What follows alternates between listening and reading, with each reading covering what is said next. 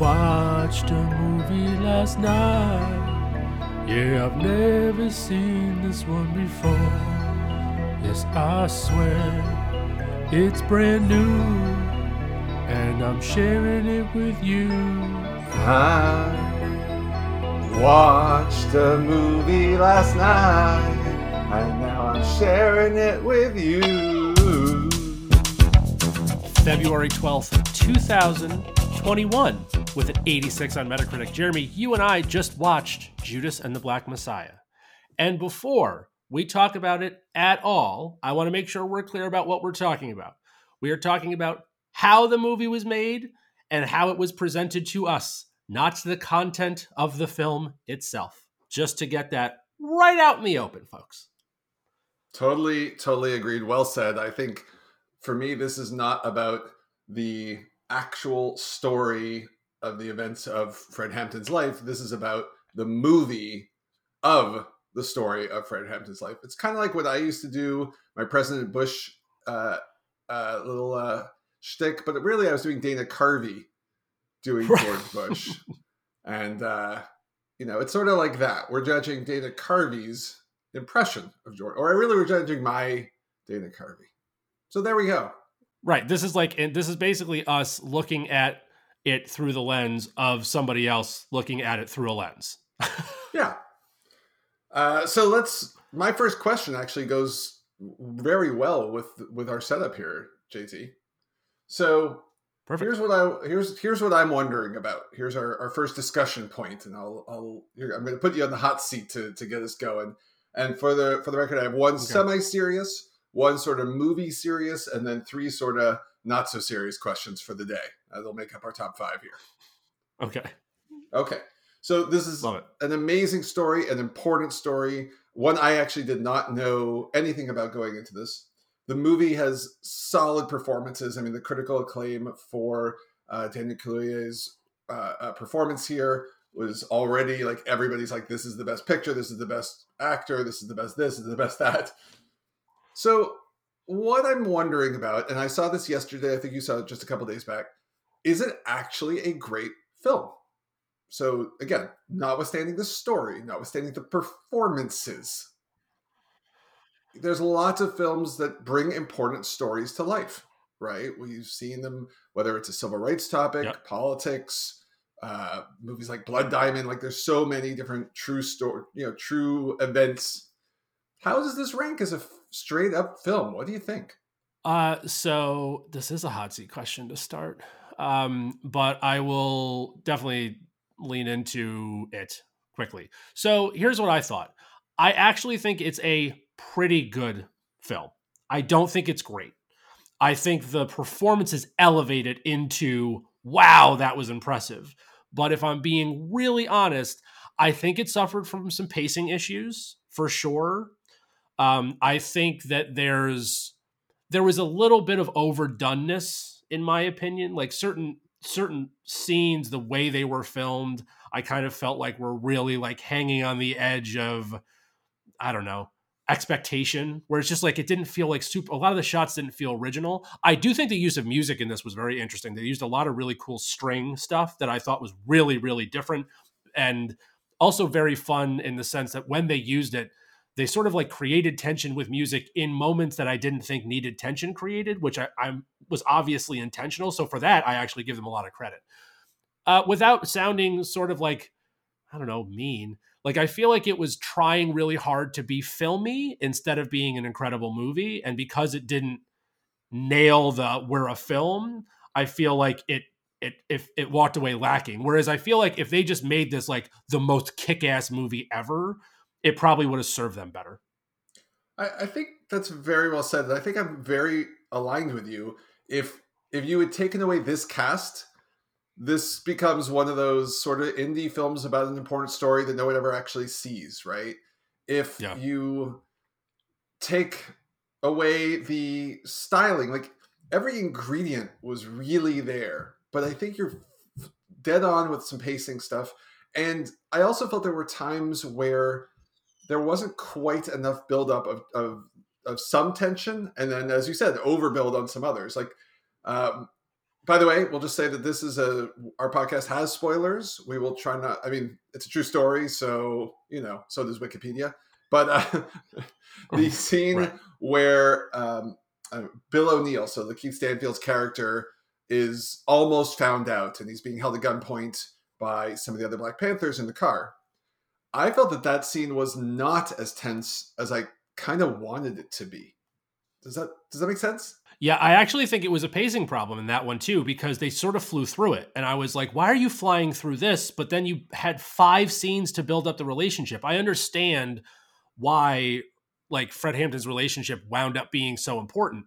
But they they like really took their time to to get that, but they really just sort of like all of a sudden it's just like, oh, by the way, Bill O'Neill's now the secretary. And it's like, wait, like the you know, the security secretary. I'm like, wait, what? I'm like, there's too fast. That part was too fast. You're doing the you're doing the wrong things quickly. yeah, agreed. Like I never got that. I never got that feeling from the from the movie that all of a sudden uh, uh, Fred trusted Bill in this like really deep, intense way, which obviously super important.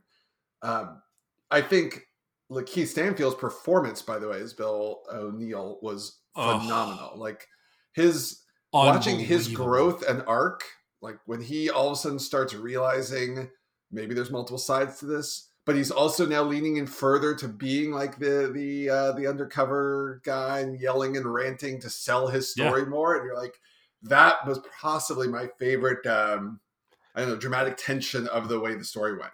So my favorite scene in this movie, and it is not close, is when the the camera where they're following him backing out when he reverses out when he gets in the fight in the Black Panther headquarters, and you just see him smile when he turns his head and reverses out of that parking lot because he was performing. Dude, I thought Lakeith Stanfield, he said everything in that scene and didn't have a, a, word once he got in the car. He didn't say a single word, but he yeah. played that so well. He played that yeah. so well. And, and like and that's the the counter to what we were saying earlier. That scene was also directed really well, well paced. Like, and then he gets yep. in the car and it's quiet, and you see a range of emotions come over his face. Like, it, it was it was really well done. So, ready for the next question, JT? I am. All right, I, I've sort of concocted some some game game stuff here. Okay. And I know that this is a serious movie, but listen, we're this is our shtick. We have fun doing this, and we're gonna do this because it's a movie. We yeah. can talk about it. All right. So we're going to play the same game twice in two totally different ways. okay. okay. So this is the first round. This is the uh, how many clues does JT need to pick up on the theme? Oh, all right. But then you're going to have to do a little ranking thing with that theme. Okay. I'm ready. Okay. So I'm going to name for you six movies. Okay. Include, well, I guess five movies in addition to Judas. You have to tell me the the theme we have going on. Oh, I love this. Okay, go ahead. All right. Reservoir Dogs. Okay. All right. Donnie Brasco. Uh, okay, so Reservoir Dogs, Donnie Brasco, FBI. No, wait. There's no FBI in Reservoir Dogs. Sorry, right? JT. Okay. I'm making up a rule on the fly. You get one guess per clue. So that was oh, okay yeah, I know. We're getting serious here.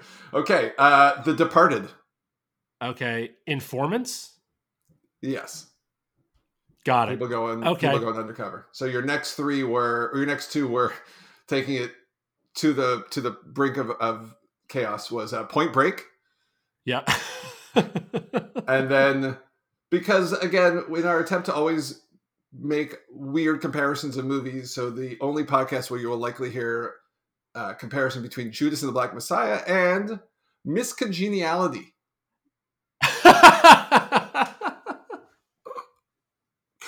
yeah, I think it's safe to say we will be the only podcast that draws that correlation. All right, good job. You got that in three titles, breaking all records of previous attempts. now, sir, I want you to rank those six movies. So Judas, Departed, Brasco, Reservoir Dogs, Point Break, and Miss Congeniality on how nervous were you for the informant being caught? Oh, okay. That's a fun way to do this. How nervous was I? All right. So, number one is definitely going to be The Departed. I thought Scorsese did an amazing job building tension throughout that whole movie. I was nervous for everybody in that movie at all times. Everybody. uh, so Departed is definitely number one. I think I would probably go with Reservoir Dogs, maybe number two. Then I'm gonna go Brasco. What? So I've got Miss Congeniality left. I've got uh, Judas and the Black Messiah. What's the other one I'm missing? Point Break, of course. Oh, Point Break. Okay. Oh yeah. So then it's gonna go Point Break, Miss Congeniality, and then Judas and the Black Messiah is last for me because you knew the yeah. So I I did, I knew a fair amount about this story, the story itself, walking into it, so I knew he was fine. Fair, and and I will say I think they did a good job not making it too tense for the audience because you sort of know he's probably.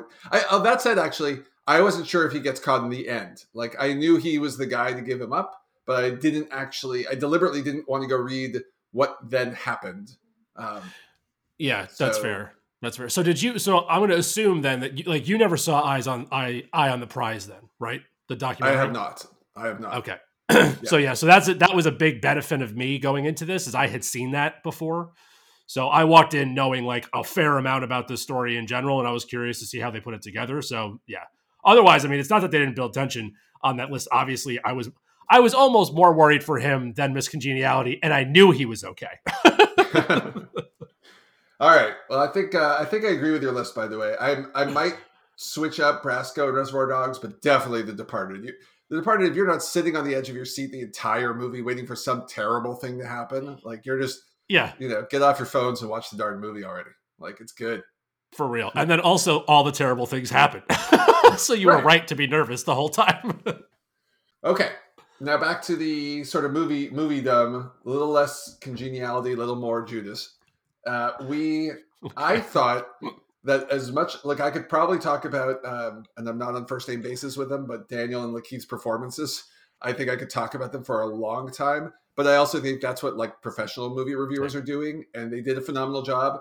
So I want to talk about the next four. So we've got Jesse Plemons, Dominique Fishback, who played uh, his girlfriend and wife, um, Martin Sheen, and yep. Ashton Sanders, who played Jimmy Palmer. Yep. I think that the supporting performances were top notch. I'd love your take. What do you think of these four in these roles? So you picked uh, you picked four of the great one. They were all great. Uh, I was really, really, really enthralled with Dominique uh, Fishback. I thought she was so good. I agree. I was watching. I'm like, she is the star of this. I mean, not the star, obviously, but her performance was so good. I'm like, who is this person? I've never seen it. I went going. I went off googling her and stuff. She was great. Yeah, literally from the first scene that she walked into, I was like, "Oh wow, she's got like presence, presence." Like she came on camera, and I was like, "Oh, you're gonna be good," I think. And then within like a couple seconds, I was like, "Oh man, I'm like hanging on every movement she makes." I was so so impressed with her. I was like, "Oh boy, I hope you're like really famous soon," because she was astoundingly good in this. Uh, Jesse Plemons, I thought was actually also very good. Uh, they did an interesting thing with him. Like I like how I like how they built him up and flipped him into a bad guy, into a good guy, into a bad guy. And I thought he actually was so consistent that the scene told the story, not his action. He never really changed. And that was actually, I thought, a pretty cool acting choice of his to not like change his demeanor, his posture, all that stuff remained consistent no matter the news he was delivering, which I thought was really interesting. Um, I didn't know Ashton Sanders at all until walking into this. So uh, he it's a small but very important role. He doesn't get a ton of screen time. Right. Uh, however, his payoff, without giving a full spoiler away, because even if you do know the backstory, it doesn't tell you this part uh, entirely anyway. Uh, his big payoff scene, I thought he was really powerful in, like really, really powerful. Bought him fully, and then Sheen was Sheen. You know, I mean, Hoover's a terrible human, and I wanted to punch Sheen every time he was on screen, so that worked out well. I was like, oh yeah, this guy's a, a horrible, horrible dude. His prosthetics bothered me so much. I don't know why. I, I felt the same.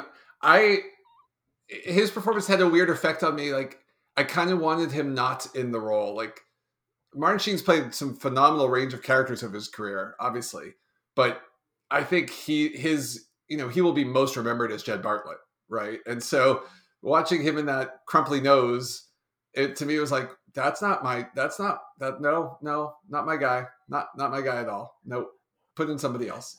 Yeah, yeah, the, the, my my only so the thing is is like he like his cadence and his speech pattern and all that stuff from the stuff that I remember hearing of Hoover, like you know, which is like not much because I'm not a historian, but like I'm sure because he's Sheen, he probably went really deep and did an amazing job of recreating Hoover. It's, I'm sure it was great, but I think you're right. He's just too big a deal.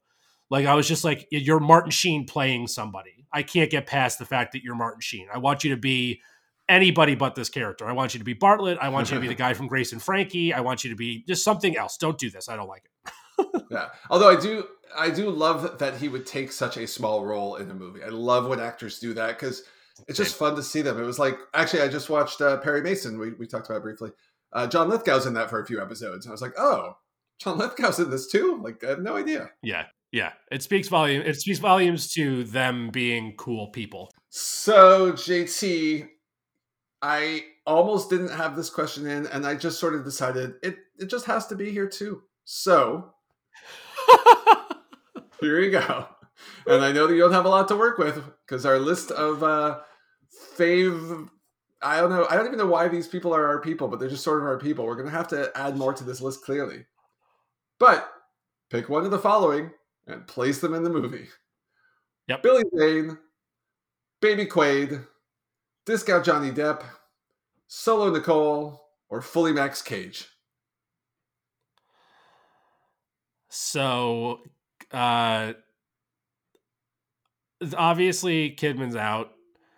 Uh, I don't think there's anywhere to put Baby Quaid. I really want. So here's what I want to do. I want to put Max Cage in the role of the local FBI precinct director.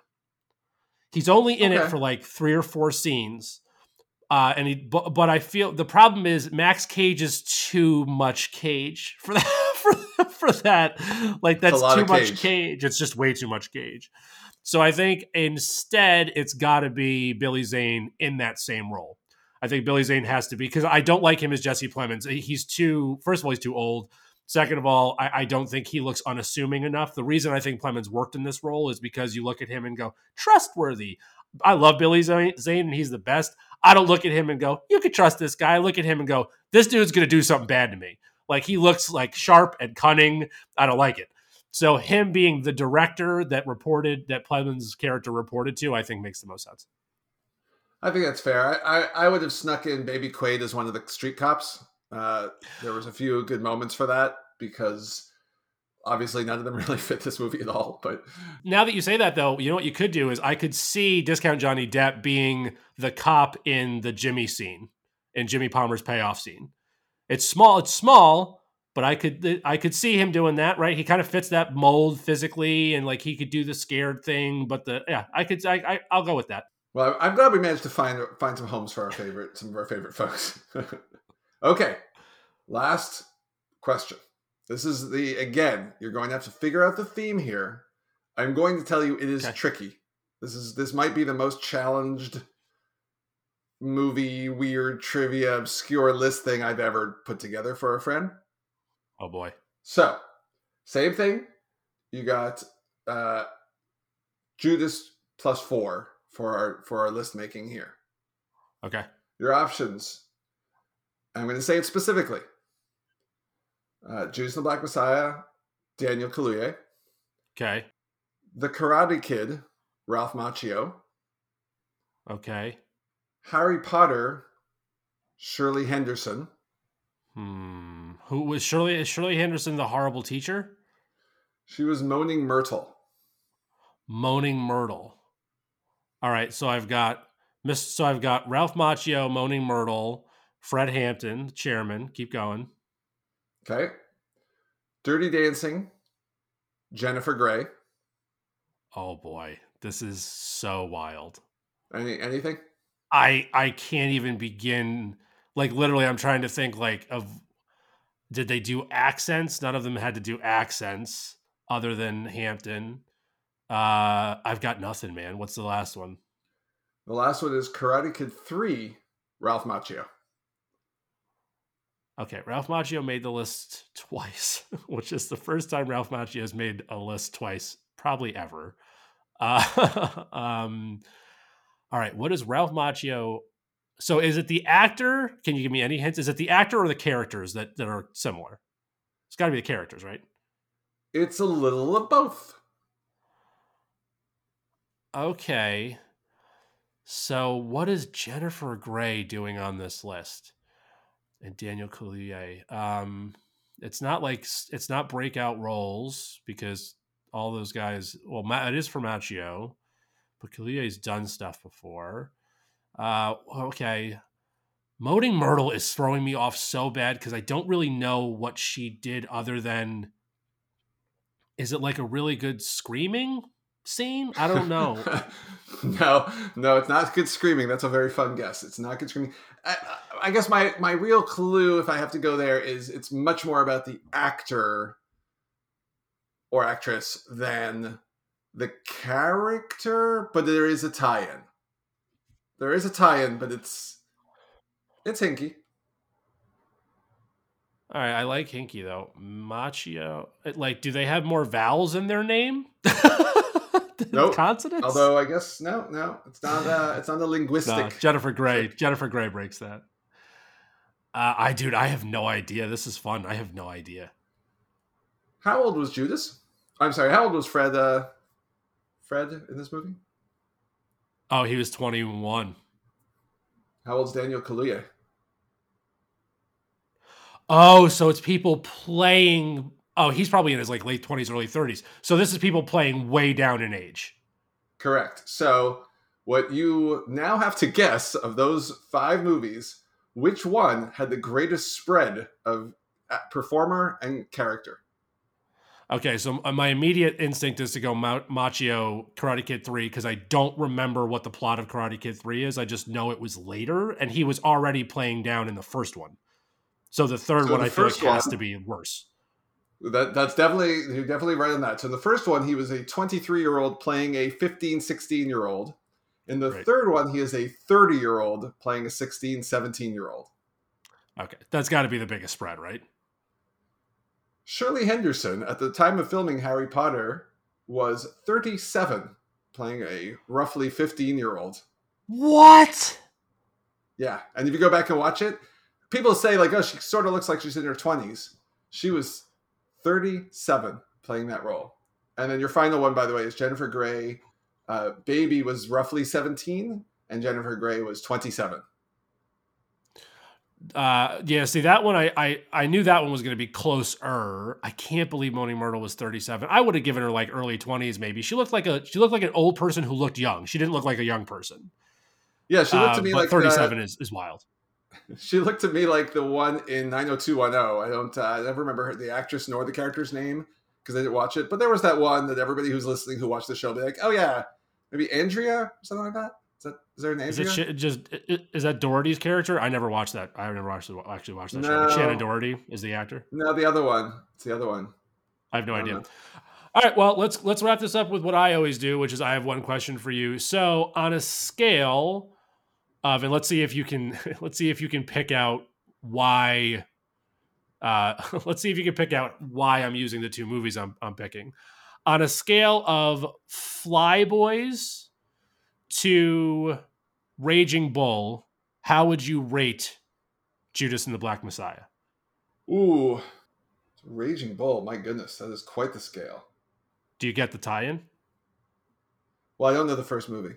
Oh, Flyboys. It's okay. So Flyboys is a really bad, bad movie with James Franco about some pilots. But the tie-in is it's all it's based on a true story. So I'm just trying to give you in the world in the world of based on a true story. Where do you put Judas and the Black Messiah? No, I figured that's where you're going with it, and I was uh, I was trying to think of what's a true story. I would say this is probably in a Last King of Scotland kind of realm for me dig it. First of all, great movie. Second of all, uh, yeah, okay, that's a great that's a great pick. Thanks, bud. All right, uh, so we just watched Judas and the Black Messiah. I think both of us would say you should watch it, right, Jer? I mean, this is a this is a, this is a watch. This it, again, if the worst this we can describe this movie is, it's got some pacing and some tension issues and such an important story. You should watch it. Absolutely. Yeah, uh, highly highly recommend this. Cannot cannot speak highly enough specifically about how incredible both these performances were. And I just I love Lakeith Stanfield so much. I want him to be such a huge actor. Uh, so yeah, important movie, well done movie. Go watch it. Thanks for joining the Lo-Fi Top Five. Now the time has come for leaving. Fear now we shall return. We were so glad we could make it, but so sad we gotta run. Well, it might be a long time till we raise another assured that next time we'll have ourselves a laugh. Yeah, we'll have ourselves a laugh.